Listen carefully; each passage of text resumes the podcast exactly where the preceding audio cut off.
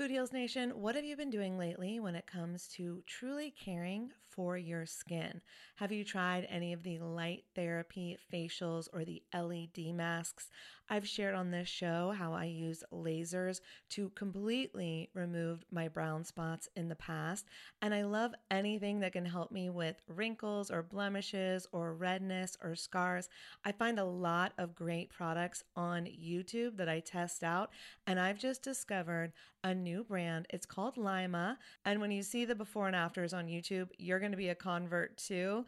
They are changing the way that you care for your skin on actually a profoundly scientific level. This is the LYMA laser. It's the world's most powerful clinic-grade cosmetic laser device and the only laser FDA cleared for at-home use. Why this is important is because I was spending, I'm not going to tell you how much, way too much money years ago when I was getting rid of those brown spots, when I was really healing my skin. And now this same type of technology is available at home, and I'm here for it. I am so excited. So this is a near infrared laser light that penetrates deep into the dermis, simultaneously working on your fat, muscle, and bone to give you like a non-surgical facelift. It transforms your skin. It helps skin issues like wrinkles, sagging, blemishes, pigmentation, redness, breakouts, and scars. And it does this with zero damage, zero pain, and zero downtime. And I remember the lasers that I used to do, they did have some downtime, so this is great. Make sure to check out some of the before and after photos on the website so you can see what I'm talking about. They have YouTube videos too. But the reason it's groundbreaking is it uses that near-infrared low-level light technology, which is completely cold and painless, and it's 100 times more powerful than an LED. And the craziest part is you can even use it with a full face of makeup. So check it out for yourself. Visit lyma.life. L is for live, Y is for younger, M is for masterful, A is for approved, and learn more about the LYMA laser. If you're interested in trying one today, you can sign up for their newsletter. Tell them that Food Heals sent you, and please let me know if you order one. I want to hear about your results. Again, it's lyma.life, lyma.life. Y'all, oh my God, Food Heals Nation, I just got the softest sheets and pajama set from Cozy Earth, and I had to go and get you a discount code too so that you could experience the coziness as well. You can visit cozyearth.com, use the promo code FOODHEALS, and you'll get an exclusive 35% off. So Cozy Earth, it's like your one-stop shop for what they call the luxury she deserves. So listen up, guys, because this could make a great gift for that special someone, your girlfriend, your wife, the mother in your life. And don't forget, Mother's Day will be here before we know it. So get a gift for the mom, or moms, here's a nice little gift you could ask for. Anyways, let's start with the sheets to transform your sleep. The coolest thing about Cozy Earth bedding is that it is temperature regulating, so you stay cool, which is so important when you're sleeping. Plus, they are just so soft. It feels like I'm sleeping on a cloud. Plus, I love the Cozy Earth quality and longevity promise. All products come with a 100-night sleep trial and a 10-year warranty. So incorporating Cozy Earth products into your self-care routine can enhance your sleep quality and just overall wellness. So again, this is the luxury you deserve. You can treat yourself to the ultimate in comfort and indulgence with Cozy Earth bedding and sleepwear, and prioritize your self-care and sleep health. And while you're at it, don't forget to check out the bamboo pajama set. It was awarded Oprah's Favorite Things in 2019, so you know it's good. I love the softness and breathability of the fabric, and it has these really great side pockets. And don't forget that by supporting our sponsors, you support this show. Head over to CozyEarth.com, use the promo code FOODHEALS for an exclusive 35% off, and go get your mom the luxury she deserves on Mother's Day at CozyEarth.com with promo code FOODHEALS. Food Heals Podcast, episode 37. In terms of manifesting, it's always easy to manifest something you're not that attached to. I can manifest food. Why? Yes! Because you don't have any resistance to it. Holistic Voice presents the Food Heals Podcast with your hosts, Allison Melody and Susie Hardy. Join the Food Heals Nation and learn the secrets to go from feeling unwell to healing yourself.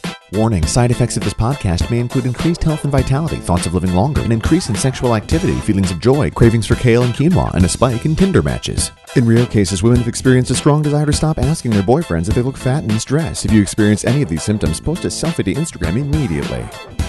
Welcome to the Food Heals Podcast. I'm Allison Melody. I'm Susie Hardy. Today's guest is JJ Flizanes, an empowerment strategist, which doesn't that sound like the best job ever, by the way? Yeah, it does. And she does a 6-day-a-week podcast. I don't know how she does it. I don't either. We work so hard, but she makes me feel like a slacker. No, we're not going to feel negative. She just does an amazing job. She's amazing, and so are we. That's right. Before we get to our interview with JJ, we have to tell you about our sponsor. Our sponsor today is Stride Health. Stride Health connects self-employed workers like Allison and myself with affordable health coverage and quality health care. It's like a concierge service for entrepreneurs. You've heard us talk about Stride before. We're so passionate about what they do. Stride is going to help you find the best plan, the most affordable plan to meet your needs, and it's all free. And on November 1st, enrollment began. There is no better time than today to switch plans. And why not have a concierge service to not only help you switch to a better plan, help you cancel your old plan, and stick with you for the duration of your plan to make sure you are completely satisfied and taken care of? I don't know of any other company that does that. And for free? No, I've never heard of that for anything, actually. Yeah, it's pretty cool. Yeah, their customer care team is fundamentally different from calling your old insurance company. Your insurance company is always going to be the gatekeeper, and their job is to be your advocate and kick the gates open for you. It's those crucial moments when shit hits the fan and you're in your most vulnerable state that you need someone on your side, you need a health advocate. That's what Stride provides for you. Yeah, so an example is they had an engineer who had a respiratory issue, and Stride had to find him the best doctor in town to treat him while he was in the hospital. So their team did that while he was in the hospital. They found him the doctor he needed. So they really are, they're your health advocate. They're going to help you. Yeah. Assessing what you need for 2016 takes 60 seconds. Nothing is actually the same as it was last year. Both sides of the healthcare equation, your health insurance costs and healthcare needs, are changing. And all health insurance plans change price every year. I know that from personal experience because mine went up $84 last year and I promptly canceled because I thought it was too much. So that's one of the things that Stride is going to help with, is finding you a plan that is affordable and doesn't go up. So go to stridehealth.com/foodheals and get your personal health concierge. Next up, our amazing interview with JJ Flizanes. The Food Heals Podcast starts now. Our guest today is JJ Flizanes, who you may remember actually interviewed me for her show, Fit 2 Love. So if you want to hear that episode, you can go back to episode 25. It was really a great opportunity. JJ is an empowerment strategist and host of the Fit 2 Love podcast show. She is the director of Invisible Fitness, an Amazon bestselling author of Fit 2 Love, How to Get Physically, Emotionally, and Spiritually Fit to Attract the Love of Your Life, and author of Knack Absolute Abs, Routines for a Fit and Firm Core. She was named Best Personal Trainer in Los Angeles for 2007 by Elite Traveler Magazine. And JJ vividly reminds us that the word fitness is not just about the state of one's physical body, but also the factors which determine a person's overall well-being, which Susie and I completely believe in and agree with. And for JJ, the key components in all of these areas are invisible. Balanced support structures of nutrition, emotional centeredness, and health. Welcome, JJ. Thank you, ladies, for having me. Thank you. It's exciting to be here. I love your show. I love what you're doing. I love the messages that you're putting out to the world and allowing people to hear and possibly change their lives. Thank you. We appreciate that. Jinx. Jinx, what's your name for 5, 6, 7, 8, 9, 10? Did you do that when you were a kid? No. The first person to talk to 10 isn't allowed to talk. So, Jinx. Where's when I started. Where's my friend Kobe? Kobe Jansen is what I'm talking about. All right. So, JJ, I know you from so many different things, and you're doing so much that I don't even know where to start, because you're an empowerment strategist, which literally sounds like the funnest job on earth. Can you tell us a little bit about what that means? Sure. So I started out in the fitness industry and asking clients and working with clients on weight loss, which so many people want. But when you start out with just the science of the body, which is what I was really interested in, and then you come up against their issues of I can't do this, or I can't do that, or I won't do this, or I won't do that, and finding where the blocks were, where the obstacles that they couldn't overcome were, really kept digging me deeper into the mental emotional side of what we were talking about, and then also the why. I mean, if you're listening to the show and you're someone who wants to lose weight, ask yourself, why? Why do you want to lose weight?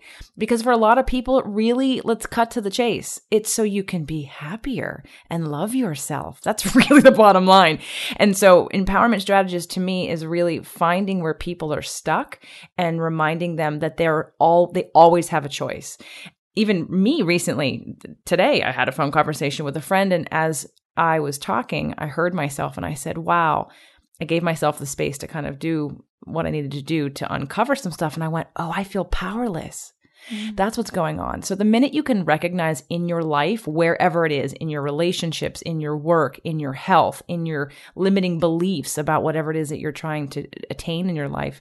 And once you can identify the belief that gets you stuck, that has you feel powerless, that's easy. We can strategize how to overcome that. And so really that's what that's about, is any aspect of your life that you're feeling depressed, you're feeling no energy, you're feeling stuck and hopeless. That's really just an indication that you've given your power away, and I want to help you find it. I love that so much. And sorry, Food Heals Nation, if you're hearing, our doggy's drinking water, but how... He's really going at it. I know. He heard... He's hydrating. Right. He was feeling powerless over his temperature level. And so he thought, let me go get some water so I can cool myself down. Because even though it's the, almost evening, it's still in the early, it's like 70 something, 80 degrees outside here in Los Angeles. JJ, I think you hit upon a really important point, which is the emotional connection and the thought behind why do I want to lose weight? And you said, I think, it's so people can love themselves. I think we're not always even that far advanced in the thought. It's like we're going to, we want to be perceived as hot. We want to be sexy. We want to attract the guy or the girl. We want to look good next to our friends. We want to be looking good in the selfie. And then therefore we can love ourselves. I don't even know if people really make that jump to that. It's not about how you're perceived. It's about how you love yourself. They're not making the jump. Right. I made a huge jump that most people are going to go, what? No, I just want to look good in a bikini, or I want to fit into my dress, or I don't feel like myself, or I want to get a partner in life. No, they don't make the jump. I just made the jump. There's a lot of layers in between that. And I think that's awesome. I wanted to just kind of like be the intermediary there, because I felt that way myself. I've yo-yoed in my life, in my weight. I was always a super skinny kid. And then I went to college and gained weight. And I was like, my boobs are getting bigger. What's going on? No, I was gaining the freshman 15. And I was an athlete and I've been up and down. But it's like it always comes down to how are you treating your own body for your self-love?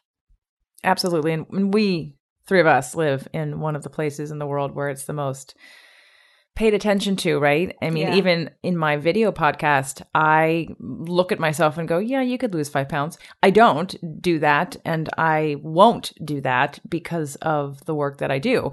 And it's about accepting yourself where you are. And if any action is to be taken, it's because you want it and you're ready for it. And you want to love yourself more, not doing it from a place of insecurity or to get love from somebody else. And that was really, there's a story in the beginning of the book about walking into one of the gyms here in Los Angeles and having a couple actors who had their glasses on and just feeling, energetically, you could just walk into a room and feel the insecurity, and you can hear the mind chatter that, oh my God, I hate this. Oh my God, I hate this. I have to drop 5 pounds. No one will love me. No one will hire me.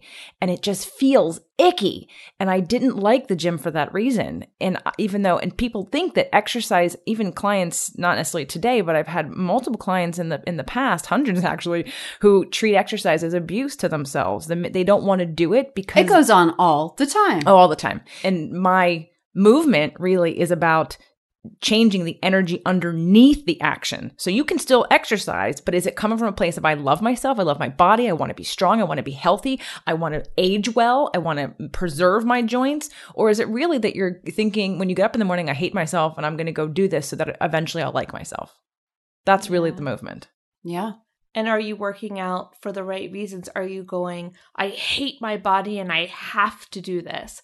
Or are you going, I love my body and I can't wait to do this? Because that shifts everything. Well, it kind of ties into also what are you eating, right? So like to make it, I feel like I always make generalizations on this show, but I'm going to make another one. I feel like in Europe where people eat out of passion and there's different quality of food and they take time to eat and they're with family and friends and it's just not rushed and it's not hurried and it's not how many carbs am I eating, how many calories am I eating. It's really about a passion. They are healthier than we are, whereas we are even more health conscious, but we're not healthy and we're overweight and we seem to work out harder and blow out our joints. And it's this kind of endless cycle where it's like, I don't really know what my conclusion is here. I'm trying to find it. But like, it's like, you know, it starts from that place of love, right? Are you loving yourself to eat properly and eat healthfully and therefore don't have to do the extra 100 sit-ups or whatever it is? You know, it's finding balance. And it's mindfulness. It's being present. It's being present. We know what to do. People know, or at least they think they know. People always say, I know how to eat. I know what to eat. I know what's good for me. I just don't do it, right? But we're so addicted. Our addictions have become technology. We get on the train of information that comes at lightning speed and is always changing and there's so much of it, and the desire for freedom. I think we all really want that time and space, and we think we have to achieve a dollar amount to get it or a body type to get it or a relationship to get it. And the reality of it is that you can have the happiness and the peacefulness that you seek now, regardless of what your bank account says, regardless if you're at home by yourself or if you're with a partner, and especially if you're in a bad relationship, you can have that now. But it's that, and it's going to come. There is going to be a crash.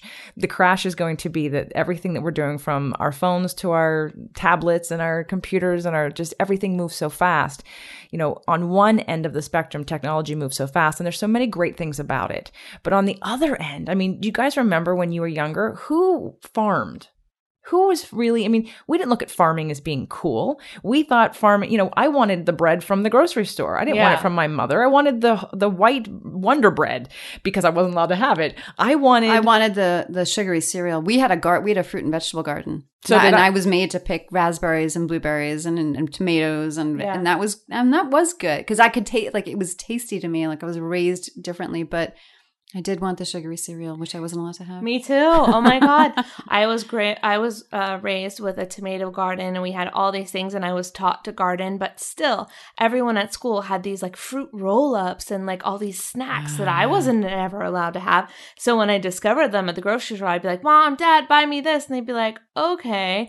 And it took a lot of convincing, but then they would buy it for me because there wasn't this education of how bad it was. They were just like, I don't think it's good, but I don't think it's that bad. So then they would do it based on my demanding of it because everyone else was doing it. But now fast forward to where we are now. And I grew up on an acre of land where we had a garden where we did grow everything. And I was used to homegrown things. But the tomato from my garden that my dad picked didn't seem as sexy as the tomato from the firmer tomato that came from the grocery store. Yeah. There was something about the grocery store, the magic food place that you get things, right? And now it's 30 years later, we all want to grow our stuff in our own backyard. Yeah. And whether that be that it was instilled in from our parents, but now it's cool. If you're growing your own stuff, if you're making your own food, you are an anomaly. People are like, what? You have time to cook and make stuff from scratch? But it's become, some in our awareness, something we're moving towards. So I think it's happening. It's just happening at a certain pace. And that's why I kind of want to start this conversation about that there is another choice. And just because someone's exercising and just because someone's eating well and just because someone has habits that maybe even over controlling, too perfect, that doesn't mean they may appear healthy, but you don't know what's going on the inside of them. How is that being fueled? Because we all know very beautiful, perfect looking people who are miserable. Yeah, that's toxic. So I even know some in my industry who are lovely people, but I know that the judgment that comes out of them when they watch somebody eat or when they watch somebody buy things at the grocery store or talk about food or their judgment about it is so, they're so angry. They're so toxic emotionally. So I look at those people and I think, well, that's not the better choice. Exactly. There has to be a little bit of that balance in between. This is where the hippie part of me wants to just be like, everybody relax. I mean, we're doing the best we can, right? Like you're always everybody's always doing, I think, the best that they can, or the best that where their consciousness is at. And you can always probably raise that and be more educated and expand your awareness. But everybody just needs to relax. No, I agree. There's billboards on Hollywood Boulevard for Hustler, which is like the sex store. And it says, relax, it's just sex. And I feel the same way about food, because people are counting calories, counting carbs. I can't have sugar. I can't have this, blah, blah, blah. I have to do this diet. I have to do that diet. And that's restriction. And that's not healthy for anyone. So I say, relax. It's just food. That doesn't mean eat it all. It means figure out what works for you and go from there with love, not with restriction and anger and, oh, I can't have that. And, you know, it's like, come at it from a happy perspective. I want to eat foods that fuel me, and then do that. A lot of people look at my diet, especially family members, and I remember recently one of them coming into town, an in-law, so to speak, and she brought donuts from the middle of America. And I just asked sort of what they were, and she said, well, you can try one. And I said, no, thank you. And the other one, her sister, said, oh, she doesn't eat that. And she goes, well, you can just try it. And I just didn't say anything. And I thought, no, I have no desire to try it. That's the difference. And so I'm the wacko who, you know, has such a restricted diet, but it's because I choose it. I can eat whatever I want. I'm not going to die. I'm not celiac, even though I'm gluten-free. I am paleo by choice, and there are times where I have some things, and I'm dairy-free by choice, but there are times I have some cheese. So I eat based on how I feel and what I want, and I know what feels good in my body. And that's, you know, you get energized by good food. I get psyched about cooking and baking things and finding new ways to substitute things that work for me, that I have no restriction. I have personally no restriction. I don't feel at all like I am deprived in any way. If there's something I see that I want, I find a way to make it, or what a substitute is for it. But other people look at me and say, wow, it's so restrictive. I could never do that. And again, the difference is I've taken the education, the information, decided I love myself. Why would I eat that thing that causes inflammation in my body when I can have that thing that gets digested more easily? Why would I have that thing that spikes my insulin level and gives me a sugar rush and it's going to turn to fat anyway, when I can have that thing, which is actually going to help digestion? So those are the questions I ask myself. But that's, again, the whole point of the Fit to Love movement, is to hopefully get people in a better space, so that when you take care of yourself, it's from a place that feels good, which means you're going to keep doing it. Because the reality of it is, if you come to your exercise program or to your diet, meaning what you eat, not a diet like a short-term thing, if you come to it with the understanding or the idea that this is going to be temporary, or that you're punishing yourself for being bad, or that you're going to restrict yourself for a little while so that you can, you know, again, all of those negative comments are going to associate negativity to those actions. And so, of course, you're not going to want to do any of them, because they don't feel good. They don't feel like a big hug. They feel like a big slap in the face. Absolutely. And I know that the Fit to Love movement is also about the emotions behind what you're doing every day. Can you talk a little bit about that and how important the emotional connection is to make? Absolutely. So I believe that everything is frequency and vibration and emotion, right? We do everything we do for a response, whether that's to feel freedom, to feel comfortable, to feel good, to feel satisfied, to feel happy, to feel free, whatever it may be. But everything we do, because you go to work to make money, to pay your house so you have someplace to sleep, or to buy something that you like because it puts a smile on your face. Really, it all comes down to how we feel. And emotions are energy. So just like a calorie, people love to, you know, count calories because they think that's what's going to cause weight loss. And sometimes it does, and sometimes it doesn't. But a calorie is a form of energy. And when you put it in your mouth, it either gets used or it gets stored. Well, the same thing with emotions. It's either going to get expressed or it's going to get stored. And that stored energy of emotion, especially if it's negative emotion, because why would we hold on to positive? We always release and share our positive emotions, but that negative emotion turns toxic. It does things to your body. I mean, we know that when you think of something scary, your heart starts to race, or maybe you start to sweat, or if you feel embarrassed, maybe your cheeks start to blush. So imagine carrying lot of toxic anger and hatred and shame inside of your body. That is going to turn into something. that's such a good example, because I feel like people, it's really hard to make that connection, because they go, okay, what I eat affects me. I understand that now, but what I think, it doesn't really affect me. It doesn't matter. But what you just pointed out is absolutely true. Let's say you're at your house and you hear something outside and you're like, oh, is someone at the house? And you get that feeling of your heart pounding, or, you know, like your face gets red if you're embarrassed, just like you just said. That is a physical reaction. Just because you're not feeling that physical reaction for every emotion that you have doesn't mean it's not physically affecting you. So that's really interesting. And I love that you bring that up, because I think it's so important for people to understand. Well, I think we also have a tolerance for certain stresses. There's a certain expectation of it's the epidemic of adrenal fatigue. Most people don't know what adrenal fatigue is. Can I explain? Yes. Please tell us. Okay. So one of the reasons why there's a movement called weight loss resistance that we're paying attention to, different factors that cause people to not lose weight, even though they think they're doing everything right. One of them is hormones. And the hormones in question, your adrenals. You have three major sets of hormones that really affect how you lose weight, gain weight, metabolize food, sleep, rest. And that would be your sex hormones, your DHEA and your cortisol, which make up your adrenal hormones, and your thyroid hormones. So your adrenal hormones are, in our caveman, like how we were built, biologically we're built was to, if there's a big stress, like you're going to be chased by a tiger or a bear, your adrenals are going to pump really high so that you can run fast to get away and to survive. We need our adrenals for survival. And that's fight or flight. Mm-hmm. But think about how many times in the last, 20 years, have you been chased by a tiger or a bear? Probably. Well, I can think about five. No, just kidding. Unless you live in Tahoe, there are places where people actually have been chased by tigers and bears. But in terms of the stress level, so think of that's life and death, right? That's instinctual, biological life and death. I mean, we've all heard of the grandma who lifts the car off the kid, right? That's adrenaline that's done that, of course. And she ends up having a stroke afterwards because it was something her body physically couldn't handle after the fact. But in the moment, that adrenaline gave her superhuman powers.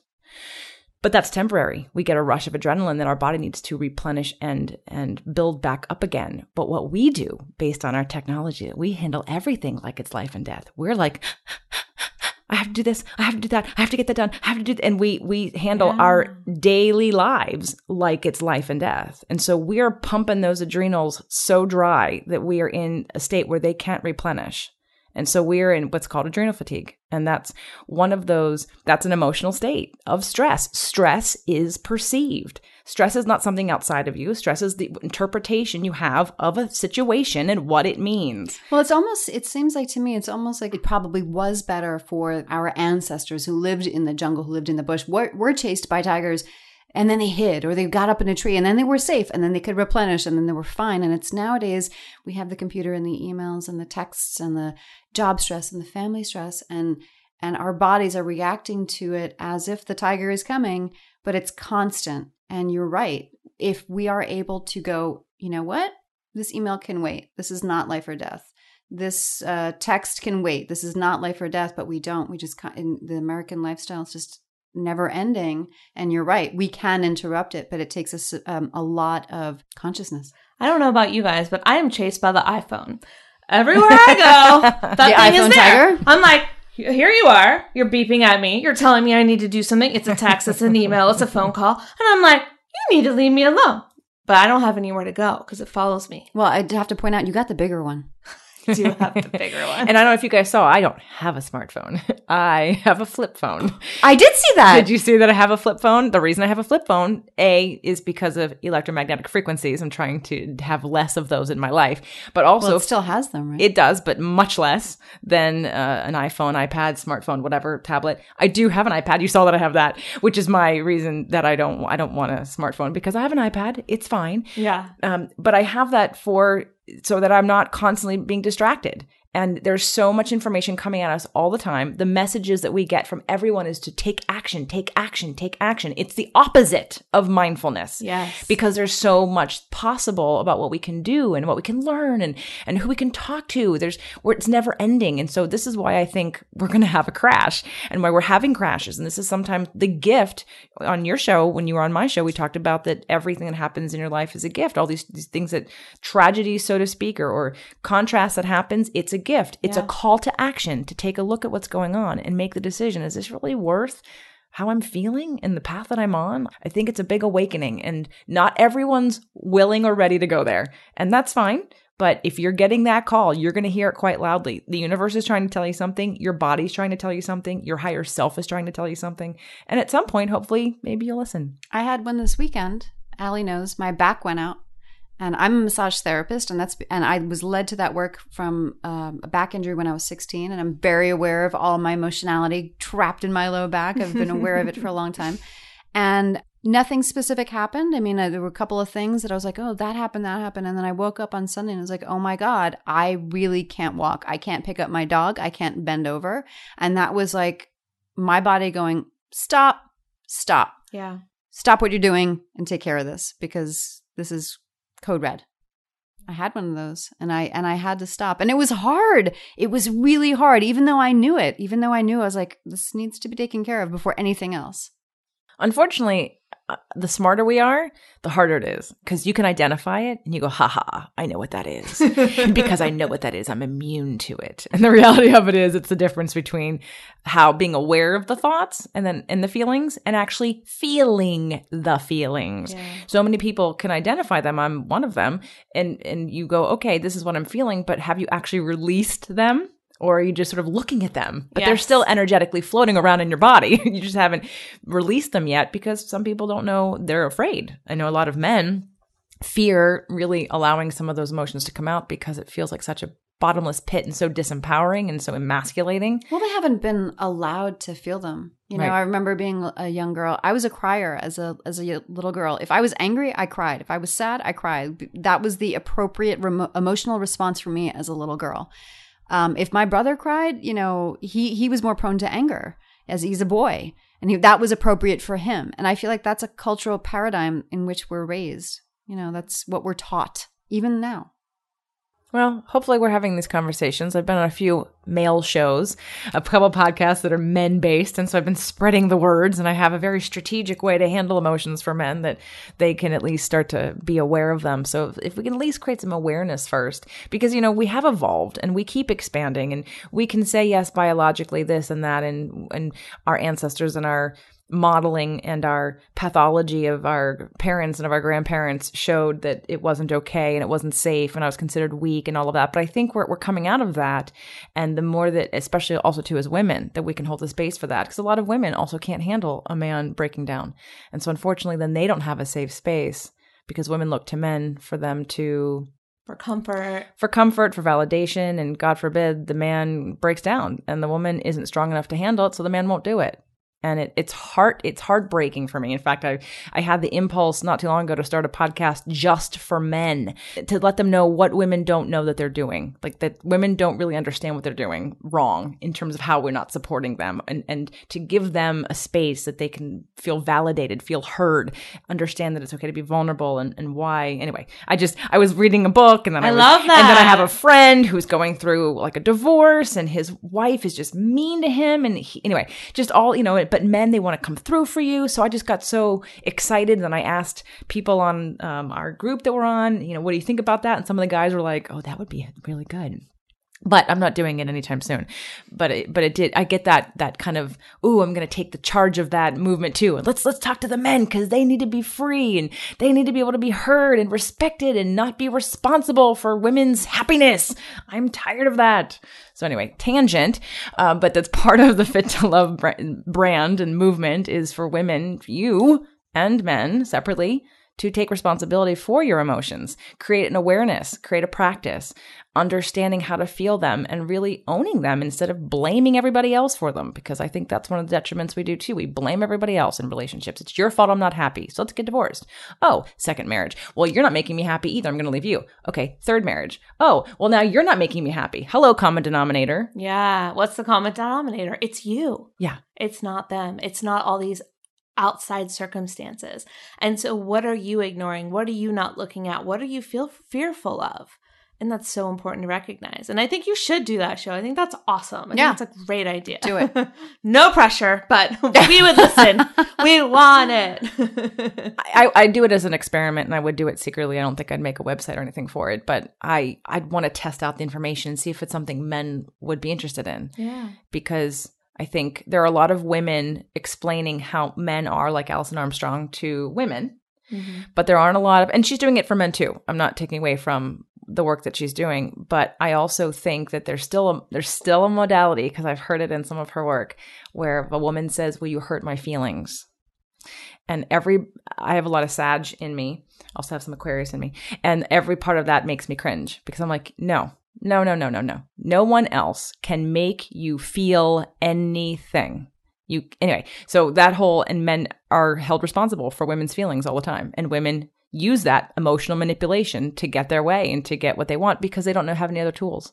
And it's really sad to watch people who otherwise could have really good relationships suffer when they have this block of blame and victimness. So, well, let's talk about that, because I think a lot of people say, I'm the victim, everything is happening to me, when the truth is we are responsible for our own feelings and our own actions. And so when we're saying my life sucks because this is happening to me, what is the truth of that statement?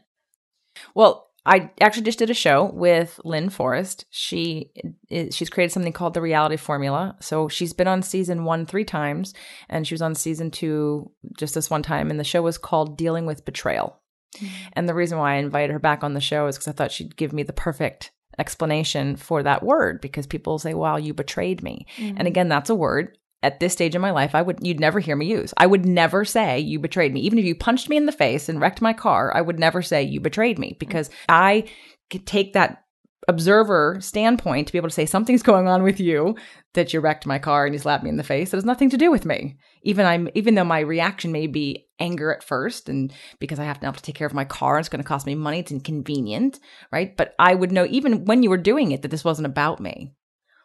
So she explained that in terms of that the universe is always working for you. Mm-hmm. So even though it appears as something that you're not comfortable with, there's a reason for it. Yeah. And whether it be, so let's say for betrayal, really the betrayal starts with us. What did I do to betray me? Because we look at life as a mirror, because we have the choice. You really can look at life and say, things are happening to me and I have no control over it. That is one choice. But that choice, again, is powerless and victim, and you will never be happy in that choice. Temporarily, you will be, because it feels good to not take responsibility. Because taking responsibility means that I have to do something different, or maybe I have to learn or let go of something or change a belief system. But really the choices become, I'm a victim and things happen to me, or I'm a co-creator and energetically things happen for me. So whether it be whatever God or creator or divine or whatever you believe in, or if you believe in nothing, let's just say physics or metaphysics, right? Energy, that something is happening for you. And if you take that position all the time, you always feel better, because it gives you something to do about it.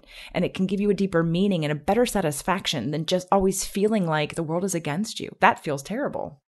Yeah, absolutely. And I think that I know better, like we were talking about earlier, than to take the victim mentality. Sometimes I need to take it for 5 minutes and just deal with it and be like, oh, this happened to me, everything sucks, and go, wow, poor me. And then snap myself out of it, become the co-creator and go, okay, this is my opportunity to change something. What do I need to change? And go really introspective and go, what did I do to create this? Even if you're like, this happened to me. Well, what did you put out there? Take responsibility. And if you don't know how to do that, there's counselors and people out there such as JJ that can teach you how and give you those empowerment tips. But it's really about like looking at yourself, and what everything in life is reflecting something back that you got to look at. That's why it's the mirror, right? I have a question for you guys. Do you think everything happens for a reason? Yes. Yes. You do? Oh, absolutely. I have a hard time with that, because there are certain things that I feel like, let's talk about it. Let's talk about it. Let JJ be your coach and coach you through it. There's certain things that I can look back on and be like, yeah, I got, even though it was uncomfortable, even though I didn't like it, like I came through the other side. I'm like, okay, I handled that and I learned something and I grew. And then there's other things that I'm just still like, what the fuck? fuck. Sorry. I cursed. Yay, we're going to be an explicit show. Mark talks explicit on iTunes. Explicit. There's some things that I just that have happened in my life that, and I listen to Abraham Hicks. I meditate. I journal. I'm introspective. I've been in therapy. I've done more work self-help work on myself. I do Sedona Method. I mean, it goes on and on and on. And it's just because I always, and I, because I do want to take accountability, responsibility for my actions, my choices, my subconscious beliefs, what I am doing to create my life. And sometimes I'm just like, that one, I don't know. I don't know where that came from. I don't know. No, I'm glad you mentioned it because there are people who are listening to this who absolutely agree with you and haven't done half the work that you've done and say, no, I don't buy into that at all. And that's totally fine. You absolutely believe what you believe, and I'm not trying to get you to change your beliefs, but let me give you another layer to that because someone's going to say, well, what about in the case of a school shooting or a case of a child dying or getting a disease? What about that? So there's a level of, I believe there's a level of what you can do consciously while you're here and the choices that you make. And then I believe there's the choices you made before you ever came down. I agree with you. Right. So those choices may not be revealed to you yet, what you're supposed to be getting from them. You could have been in non-physical and decided, what do I want to experience in this lifetime? And it was betrayal. It was maybe something horrible happening, and you were supposed to learn forgiveness.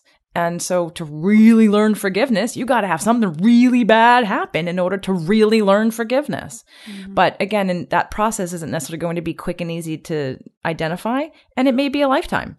So I wouldn't necessarily say that we have to have all the answers or have to be able to justify everything that happens to you and the why. I think it feels better when you can, but that doesn't mean that you're going to.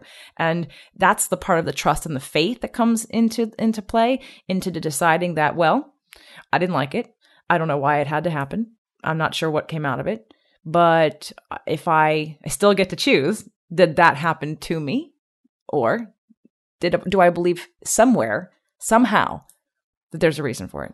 It's just about which choice makes you feel better. That's all. It's and some people have. And if you were choosing to say, no, I'm going to say it happened to me, and that's totally fine. And just for someone like me, that feels bad, and I don't want to feel bad. I want to express my emotions. I want to get rid of whatever's holding me back or whatever needs to come out. I don't want to hold anything in, but I really do believe that everything happens for a reason. But I'm okay with the lack of control, that I don't have to know what it is. I'm just going to be guided because, life can be hard. Yeah. Life can be hard. Stuff happens and it's not comfortable. And at some point, just letting go and saying and surrendering and feels like, oh. Or looking at a child and remembering what that innocence is of just looking at the world from very clean perspective that, wow, the world is my oyster and I can do what I want and nothing is not possible. I can have anything I want. I can be anything I want. And just to be reminded of that, I think that's sort of what we're all searching for. I think at the beginning of life, you see the innocence of a child. At the end of life, a life well lived, you see a introspection and lessons of the whys that tell you this is what. Don't work so hard, spend more time with family and friends, don't, take care of yourself and make sure that you do things that make you happy.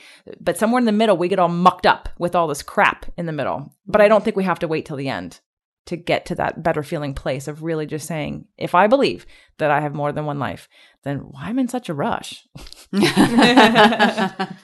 I totally agree. And I feel like I've definitely gotten bogged down in going, okay, I believe that everything happened for a reason, and now I've had this experience, and now I have to figure out the learnings from that. So now my analytic mind is going, figure out the learnings, learn them so you can move on so it doesn't happen again. Because what happens is we find ourselves in patterns. So whether it's in a relationship, you have the same patterns with the male or, female if you're a man, but you have the same patterns acting out in every single relationship. That's something you haven't healed, you haven't transcended, you haven't learned from yet.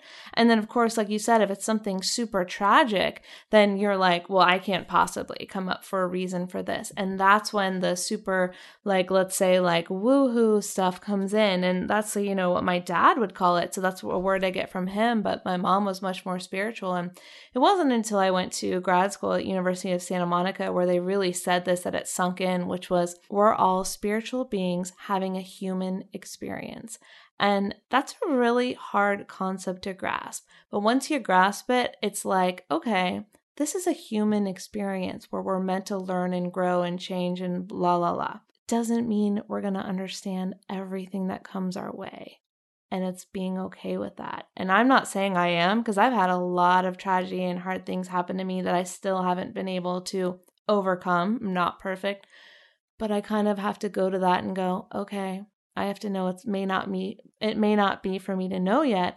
But just like you said a few minutes ago, JJ, which I think you were alluding to, in the grad school, we kind of learned, like, you already made an agreement to come here and learn these things. And there are people that come here to learn something and they have to murder someone to learn something, which sounds crazy because we're supposed to be like, murderers are evil, they go to hell. And that's our judgment against them. And I think that 100%, absolutely. But the higher spiritual perspective that I'm being taught is, that person came to learn something and the person that died came to learn something. And like, I, as a human being, I'm like, what the fuck, dude, that's not okay. And then if I go, okay, me as a spiritual being having a human experience, I have to go, okay, well, there's some higher purpose that I can't possibly understand. And that's really, really hard. It speaks to our control issues in terms of, right? Because we need to know, or we think we need to know, and then we'll feel better. And again, that's sort of the backwards part. There's like, think about surfing, right? So you're out on a surfboard, and I don't surf. And although the other day I thought maybe it's time, I think it's time I learned to surf. I think I'm at that emotional place where I need to surf, but I get the concept, right? So you're sitting and you don't control the ocean. You don't control the ocean. You're sitting on the surfboard and, you know, you're waiting for the wave to come, and it might be a calm day, and it might not be. And then you have the wave, and then you have to paddle up against the wave. And then when you catch it, that's when the leverage of the water takes you. But catching that takes some work, takes some patience, takes some connection with the ocean, with the rhythms. And we are so outside of that control. We want to figure it all out in our heads. We want to use our conscious mind and our information, because we're in an information age. We're selling information. And so we live in this place, and then we get disconnected from our bodies. And that's to kind of do full circle here back to the Fit to Love movement. It isn't just about all the spiritual stuff. That's part of it, but it's also about connecting to your bodies in a different way. It's about being able to use mindfulness in your exercise. I cringe looking at most people exercise, and it's not because they're doing things that are like wrong, but in terms of, I'm looking at the body going, okay, your joints aren't supposed to take force in that position. And so you're going to wear down that cartilage in your joint, or you're throwing yourself around and your brain is not connected to that muscle whatsoever. And so you're not getting the benefit of it.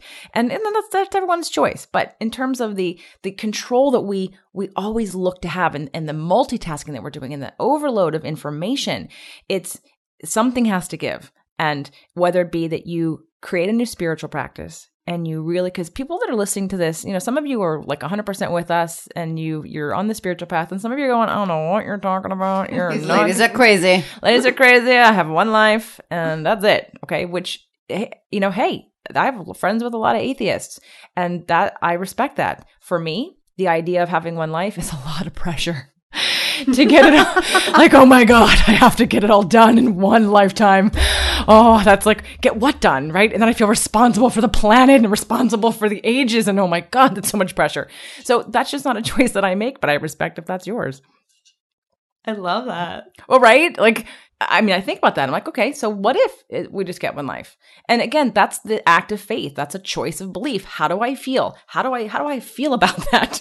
That I only have one life. Oh, like that I have to get it right the first time. Or if I screw up, it's like a one-time performance. All the world's a stage, right? Like Shakespeare said, and we're just mere players. And you got one performance, make it perfect. That's just way too much anxiety for me. And back to some of those spiritual contracts that we were talking about. How many do you guys? I'm sure you know somebody in your life, if not multiple people, that are good examples of what not to do.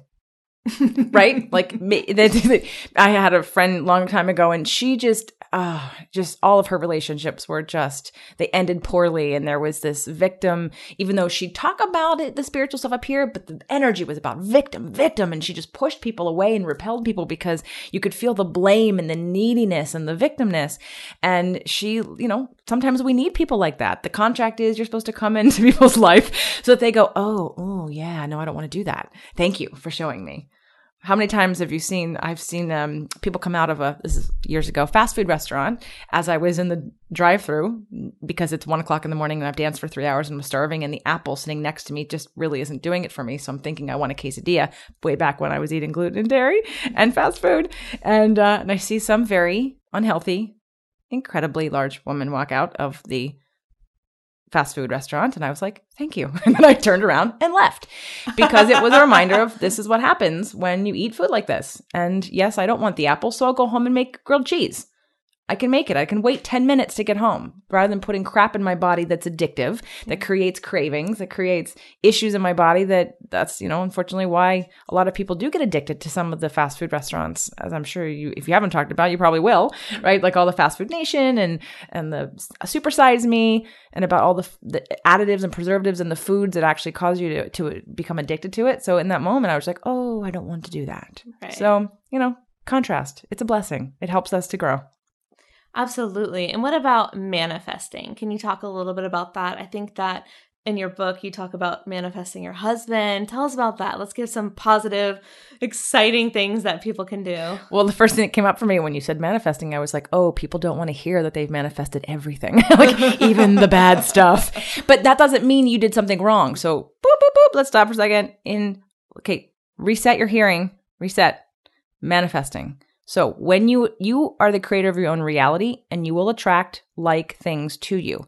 That does not mean, let me repeat that again, that does not mean you've done something wrong and that you're bad and that you're stupid and that you don't know something. I have found with a lot of people who don't do law of attraction work, the minute that they hear that, it triggers something in them about shame or not good enough. And so if they look at something that's happened that they don't like and they go, I did that. Oh, I'm really stupid. They don't want to acknowledge that. But it's a gift. It's a mirror. It's a reminder. It's like someone saying, hey, you have something in your teeth. And you go, oh, okay, great. Now I can take it out. Unless you want to walk around. Unless it's Halloween and you want to walk around with something in your teeth, which is fine. Totally. But in terms of manifesting, it's always easy to manifest something you're not that attached to. I can manifest food. Why? Yes! Because you don't have any resistance to it. The more you want it, the more the resistance. I can manifest food like that. I've hired some virtual assistants. I doubled my hours for no extra cost. I'm getting referral fees that I didn't put out there. Like all of a sudden, like I'm like, holy cow. Because I have no expectation of it. Yeah. So I've manifested some crazy stuff. For a while, I kept a manifest journal, and this backs up against the everything happens for a reason, shame against the things that I didn't want to happen versus am I that powerful? Can I be that creator that Abraham Hicks talks about? And having also a resistance of how good can I stand it? Is it as easy as she says, as they say, to manifest a button as it is a castle? And the things that I have been like, I remember once driving down the street that I now live on. Right by Runyon Canyon with these beautiful, big, fat palm trees. I'm like, this is a beautiful street. This would be a nice place to live. Huh. Let it go. Didn't even think about it. 3 years later, I was living there.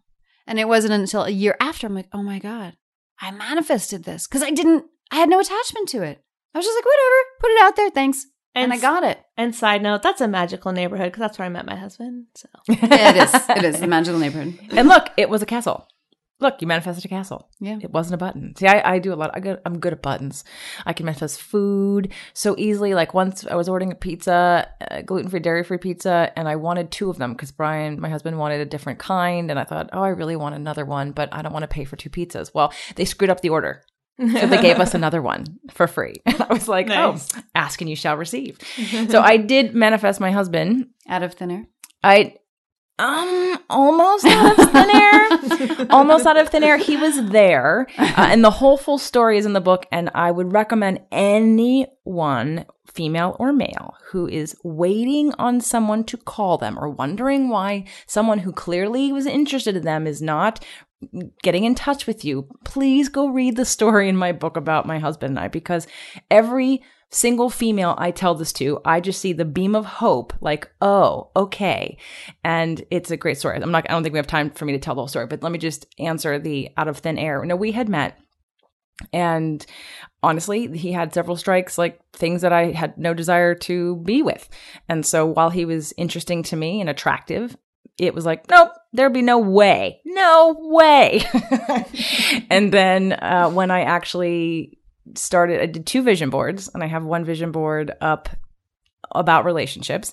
And it was when I decided to actually use a vision board. So for those of you that know The Secret or have you heard of vision boards, I've done a show about vision boards on season 1, but vision boards are like exercise equipment. You have to use it. You can't just make it and stick it up and never do anything about it. It's like having a treadmill. So what? If you don't get on it, it doesn't have a benefit. So how do you use a vision board? Well, you put your pictures up that inspire you, and then you actually stand in front of it and look at it and then you visualize it in your body until you get a chill in every cell of your being that says, you're here. You don't have to have it. You feel the effects as if you've had it. And so once I started practicing using the vision board, it was within 3 weeks that someone I had met long time before I started doing this had basically reconnected with me and said, okay, let's meet, let's get together. And even then, I still didn't think it was going to turn into what it did because, again, I would use the idea of him and erase his face. And I would say, so I would look, right? Because I didn't want to have a picture of a person in my mind because I said to the universe, I'm open, like I'm just ready and I want to feel the feelings, but I also know I don't have to have a person. And to be quite honest, the reason why I wrote this book, like how this book came to be, is because I did everything that I'm telling everyone else to do. I was the happiest, wholest, most balanced person in that moment. I didn't need him. That's a huge thing to hear. I didn't need him. I had male friends that I was hanging out with and dancing. I was doing romantic things, even though they were gay. And so I wasn't getting the intimacy side. What were you doing that were dancing? With gay men? I salsa dance. Oh, okay. Yeah. There's some few salsa dancers. So you were having fun and being a sexual being. I was fulfilling all aspects. I was going out to dinners. I was going to the movies. I was dancing. Fulfilled. I was fulfilled on every level, minus intimacy, but I was taking care of that. So really, I was good. I was full. I was ready. But that's when I manifested the right person. It's because I didn't need him. He didn't have to fill a void. No one had to complete you. Right. No one had to complete me. So that's when I was ready. And I was using the vision board to activate the feelings. I was already feeling them, but now I was adding in that extra person and the arms around me and the breath on my neck and the chills down my spine and the warmth of the embrace. And I was visualizing that until I literally have like a vibrational orgasm. After like 5 minutes, I feel this chill up and down my spine. Nice. We're already on explicit, so I can go there. So yes, you can. I popped that bubble. So you're welcome. Yes, you did. So that vibrational orgasm is going up and down my spine. And then I opened my eyes and I was like, okay. And I went about my day. I basically set my vibrational tone. I sent those messages out to the world and I was happy. I activated the love within myself and the feelings. And I was like, okay, good. And I went about my day. And did I think it was going to take 3 weeks? No. And my parents, who got engaged on their third date, wow, I never intended to beat that. I thought they were nuts. I'm like, really? What would happen if I was engaged within a month of meeting somebody? You wouldn't think I was crazy. They're like, well, if it's the right person. I'm like, seriously? So Brian and I were engaged between our first and second date. We hadn't slept together. We hadn't kissed. Nothing intimate had happened, and we were already. Did he propose, or was this a discussion? It was a discussion. It wasn't a "Will you marry me?" It was a "You know you're the one, right?" And I said, "Yeah." And it was a when we were telling our parents before the second date, like, God. "Okay, I found the one." Actually, he was telling us that happened to me too. Actually, yeah. Well, you know when you know. He actually was telling his parents and friends during the time we weren't talking. He'd say, I'd marry her if I can. Okay, so you went on your first date, and then what happened between that first date and the second date? We both, well, he was actually seeing someone at the time, and he had, that's why it was not intimate at all. Uh-huh. And obviously that ended, and then he wrote me the email, you know, you're the one, right? And the search is over. Email. It was on a MySpace email, actually. Do you remember MySpace? And in fact, on his profile on MySpace, at the bottom, because you know you can put little quotes or things at the bottom, if you remember, it said, since I met him, it said, looking for the one, does anyone know where she is? Aww. And I would look at that and say, I'm right here. I don't know why you're still with that person.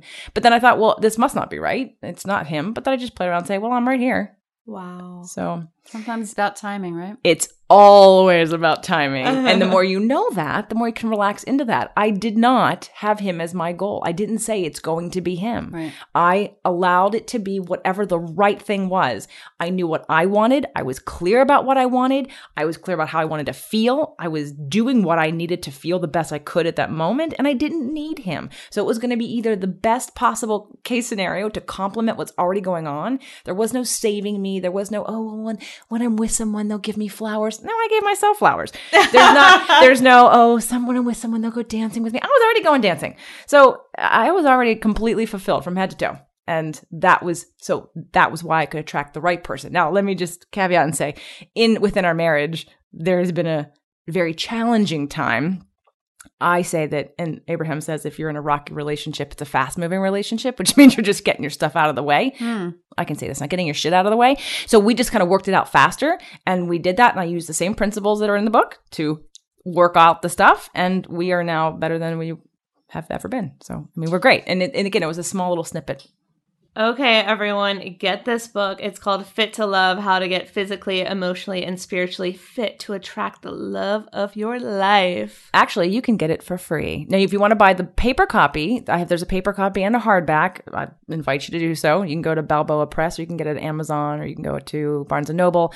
But if you want it for free electronically, go to fit2love.tv/ebook, and I'm happy to give it to you. So it's an ebook for free, or if you want the physical copy, which we have here, which is a beautiful book, which I'm really excited about. It's a really nice cover. Yeah. I like to read a book. And I know ebooks are amazing too. If you just want to sit on your computer, your e-reader, whatever. I love a physical book. So I would buy it if I could. Me too. Except you gave it to me. Thank you. You're welcome. Yeah. No, I'm with you. I like to hold books in my hands, even though I have an iPad and I've downloaded X amount of books, but they don't get read unless I'm on a plane. Yeah. I only listen to books or I read them. I don't do the whole e-reader, but I know a lot of people do. So that's awesome. But we'll be right back with JJ's top tips from her book and from her business on how to live the healthiest, happiest life ever. Stay tuned.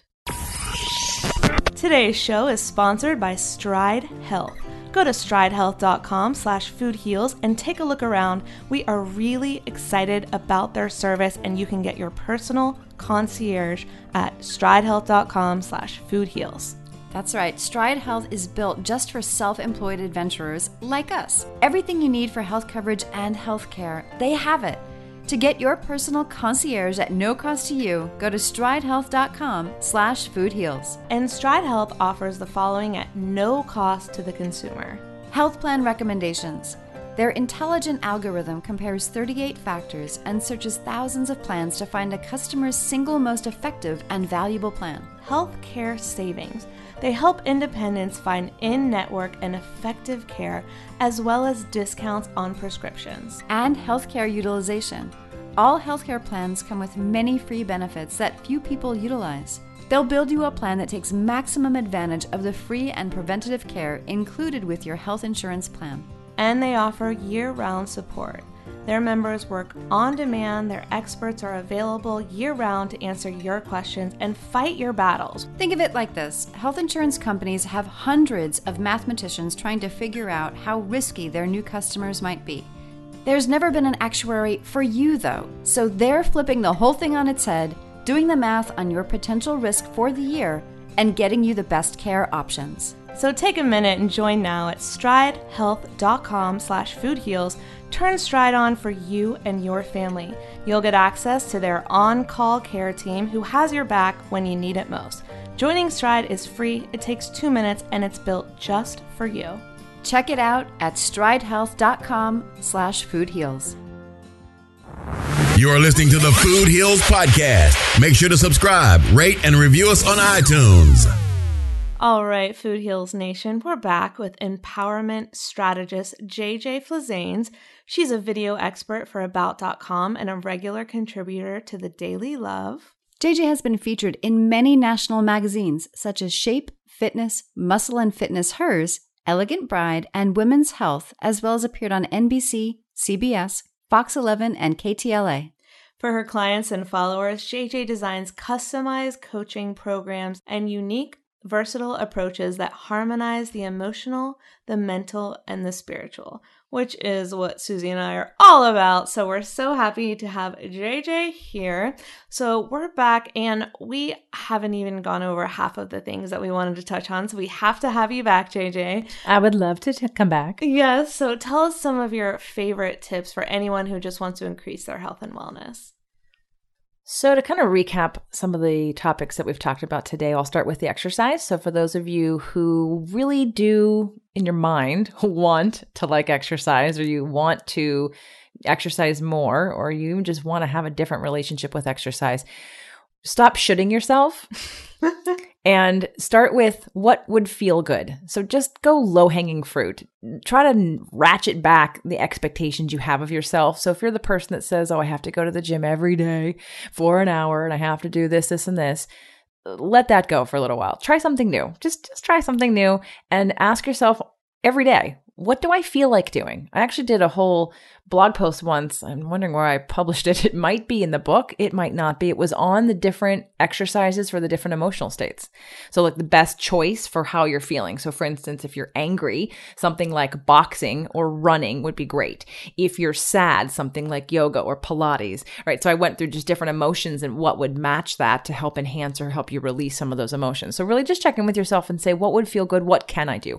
So rather than conversation of what should I do, ask yourself, what can I do? What will I do? And what would I like to do? So that's the first step in starting to change your relationship with exercise, and let go of the expectations that you have to do it a certain structured way. Yes, are there the best ways to do A, B, and C? Of course there are. But if you don't want to do it, you're not going to do it. So let's just try to ease the resistance and get into a state of relief when it comes to thinking about exercise. How's that for a first step for exercise? I love it. Absolutely. Sounds good. For relationships, if you are single and you just really think that this is the work, oh my God, I'm single, I can't wait to find that person, life will be so much easier.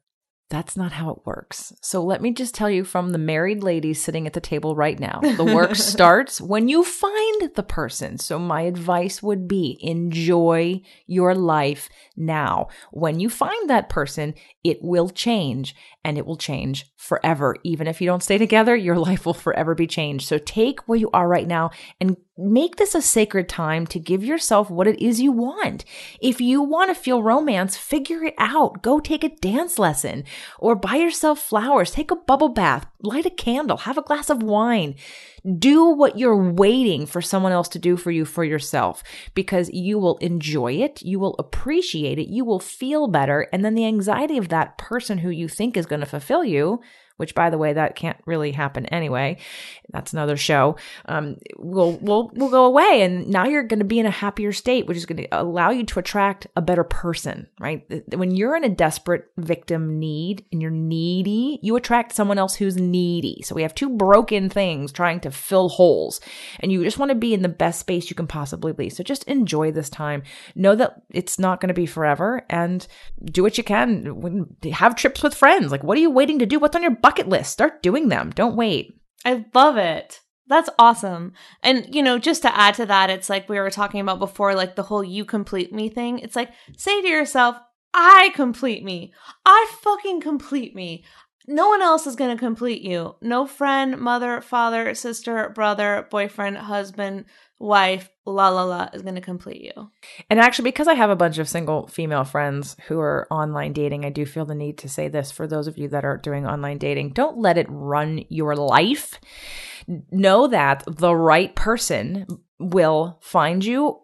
I mean, obviously you're putting yourself out there and you're going to have, there's divine timing in that. But if you miss a text, oh well, it will, don't worry. If it's the right relationship, one little miss of a text or shutting off your phone for a couple hours or not responding to something right away isn't going to make or break the relationship. And if it is, it's probably not the right relationship. Well, I met my husband on OkCupid. Not ashamed to say it. And I had a system in place. I figured, after going through this a few times and thinking I was going to swear off online dating, there needed to be some good rapport over the email. Then we moved to the phone. Well, he was really sweet when he contacted me, with the messages, and it was great. It was fine. Nothing was compelling me to write back. And so I disappeared for a little bit. Guess what? He popped back up, and then he was compelling. And then we moved to the phone. And then when we met, we talked for 3 hours. So you're absolutely right. They will come back if it's worth it. Right. If it's right. There has to be a certain amount of respect you have for yourself and trust that you have in the process that if it's meant to be, it'll be, and you'll be shown. And I mean, I was pulling cards last night. I have a goddess deck, an angel deck. I've got tarot cards. Sometimes I just feel a little bit icky or stuck or like, maybe I'm getting a message. What is it? And I use them to just sort of work through any subconscious messages or energies that are going on. And I pulled of the angel cards. I had ideas and inspiration. I had pulled maybe like last week. What did I do? I pulled the exact same card twice. It was like, okay, this message is still coming. So know that I'm relating this to the men to know that, you know, if it's so fragile that you have to be glued to your phone, you're missing your life. And that's the message that I really want you to get. Men and women really want to be with who's not attracted to someone who's confident and happy. Confidence and happiness is very, very attractive. Neediness, desperation, depression, not so attractive. So do what you can if you're single to be happy, truly happy, not fake happy, not smiley, but I'm really miserable happy, truly happy, because then you have a better chance of really getting a great person who's also really happy. Mm-hmm. But if you just put on the fake smile, then you're just going to play this game and it's exhausting to do. I'm sure everyone has done it, right? You put on your best self and that gets tiring and people don't. And then those relationships don't last. So do what you need for yourself now. So that's the relationship advice. Great advice. And lastly, about stress. Where you can, and again, for some of you, you may be knee deep in I have to, and I have to do this and I have to do that. And if I do that, then this is going to happen. Find, again, low-hanging fruit. How can you provide some relief for yourself? How can you provide some space for yourself? How can you provide your subconscious mind and your higher self to communicate with you? For me, I get downloads when I exercise. Some people meditate and they get messages when they meditate, and people think that's like the right way to do it. They're like, oh, I'm clearing my mind and then I can hear my subconscious. Okay, if that works for you, great. It doesn't work for me. I love meditating. I still do it, but that's not what I get. I'm rollerblading with my earphones on and I've got music in my ears and suddenly the channel is open to receive information and answers. So give yourself space, whether it be 5 minutes, 10 minutes of doing something mindfully, whether it be walking with no technology or no person in silence or meditating or reading a book by yourself or journaling. Just find somewhere for your body, your subconscious mind to give you the messages and the answers that you're seeking. We're so driven to take action in every aspect of our lives to find more information. But you really, when it comes to yourself, whatever you believe in, a higher power or not, you still have the answers about what's right for you, but you're not going to hear it if the noise of the life you live and the stress that you have and the conversations you're having with yourself and the pressures you put on yourself are too loud. So when it comes to stress, everyone's a different place, so I can't give everybody, you know, the right kind of advice for you. This is really going to be a gut check for you. What am I willing to do? Am I willing to turn my phone off for an hour a day? Am I willing to walk away from the computer? Am I willing to give something up or to start a practice or to hire somebody to work with or start journaling?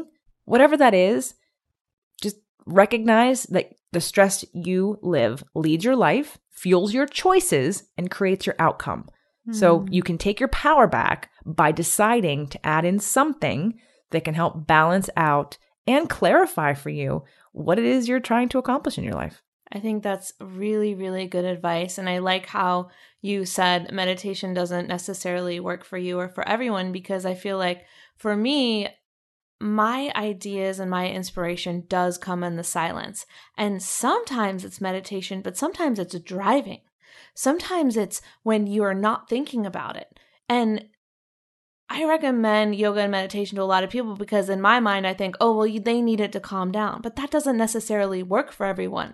And people get frustrated when it doesn't work for them and they go, oh, well, there's nothing to the spirituality shit because this doesn't work for me. But maybe it has to come through you in a different form. Like you said, rollerblading. Like, is that something you love to do? Put on your headphones and rollerblade? Then go do it. And when you're in that space, something will come. Some people, it's painting, right? Some people, it could be anything. Cooking, exactly. We don't know what it is for you. Some people don't know what it is for themselves. So find out what that is. When are the messages coming? And then do that more often. Yeah. just remember you're a human being, not a human doing. So the be part, are you really truly being and not constantly doing or constantly trying to control an outcome? We're here to really enjoy our lives. And yes, we have things we want to accomplish, and it's great to feel passion. It's great to feel purpose. It's great to want to accomplish things, but there's a balance. And also, you know, the energies in the world you can't control. The only thing you get to control is you. That's it. And so just remember, I think you also can contribute more to the planet, to people's choices when you're the most whole you can possibly be, whole and happy and connected. I love it. I want everyone to tweet that. I want everyone to rewind that and listen to what she just said, because it's so true. All right, JJ, where can everyone find you online, follow you on social media? Well, I would love, if you're a podcaster and you love listening to Allison and Susie's show, if you might consider wanting to add my show to your list too. It's Fit 2 Love Podcast Show. And if not, that's fine. Come on over to fit2love.tv. That's the website. You don't have to download anything except the free book if you so choose. And I do have 6 days a week full of all kinds of content. We've got videos on Mondays, which are exercise. We've got videos on Tuesdays, which is cooking. And I will tell you, it's paleo, dairy-free, gluten-free, grain-free. There's only 2 shows that I have coming up.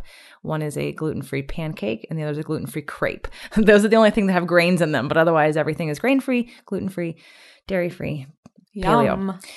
And then we have our audio sessions, which are Wednesday, Thursday, Friday, and Saturday. Wednesdays are Wellness Wednesday. Allison's been on one and will be on another one in the future. And Susie, we need to have you on too. Yes. Wellness Wednesday. And then we've got Thoughtful Thursdays, which is about the mental processing and the psychology. And we talk about hypnotherapy and the difference between the subconscious and conscious mind, and about strategy. That's all sort of the brainy day of the thought process part. And then we've got Freedom Fridays, which is our spirituality day. We talk about astrology and law of attraction and numerology and anything sort of ethereal that we've kind of talked about a little bit today. If that interests you, that's that day. And then Sexy Saturdays is about relationships and dating and marriage and all the things that come along with the self-care when you're talking about evoking the best from your partner or attracting the love of your life.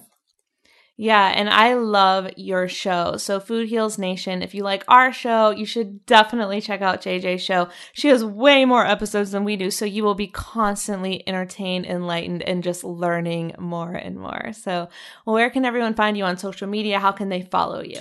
So if you come to fit2love.tv, all my social buttons are there. Mm-hmm. I've got Instagram. I'm constantly posting the food that I'm making on a daily basis. Today I took a Pinterest gone bad recipe. There was some it said it was paleo, although it totally wasn't. No-bake, pumpkin, little pumpkin latte cookie thing. Anyway, I made it and I was like, this is not great. And so I smashed it all up, added some eggs and some coconut cream and cinnamon and put in the oven and baked it. And I made a souffle. So I put that on there and all kinds of fun things on Instagram and recipes and then Pinterest. I mean, I'm on all of it. So Twitter, Facebook, just come on over to fit2love.tv. That's fit2love.tv, and it's all there. Awesome. Okay, we're definitely going to have you back because we didn't even get to half of Susie and I's questions. Nope. And we didn't get to cover a lot more that we wanted to talk about. So we'll have you back very soon. And if anyone is listening and you have specific questions that you would like to ask that we can talk about here on the show, especially about exercise, I'd love to know, just because I'll talk about it from my expertise and perspective. But some of you out there actually might have very specific questions about exercise. So if you do, you can definitely email these lovely ladies, yes? Yeah, info@foodhealsnation.com if you have specific questions for JJ, and we can definitely address those on a future episode, because I know you don't live too far, so it's not too hard for you to come in the studio. We can always Skype as well. And that's another reason why we went long, because you put 3 ladies who like to talk in chairs around each other. It's like, if we were on the phone, it'd be less energetic. That's true. It's always more energy in person, for sure. Yeah. I'm sure that Food Heals Nation can hear the difference between when we're on the phone or when we're in person, because in person, we're just like, Yeah, and more. Well, thank you, ladies, for having me. It was a pleasure. I enjoyed myself. Thank you for being here. Yes, and I look forward to coming back and having you on the show too, Susie. Yes. That's our show. Thanks for listening. What a great show with JJ. I'm so glad she was able to come on, and she had so much good information. You know, we touched on topics we weren't even planning to, so it was really awesome. I know. I was going to say she's a wealth of information. I mean, anytime we brought up anything, it was almost like a Bicycle spoke of, like, we could go off and talk about this or that or this or that. I know. All related to that main. We could have talked to her all night. She was so good. We'll have her back. I have a feeling she's going to be back. She will be. These statements have not been evaluated by the Food and Drug Administration. This podcast is not intended to diagnose, treat, cure, or prevent any disease. Side effects of this podcast may include increased health and vitality, thoughts of living longer, developing a more positive outlook on life. In rare cases, people have experienced a strong desire to put down the Ben and Jerry's, get off the couch, and take a walk outside. If you experience any of these symptoms, tell your Facebook friends immediately.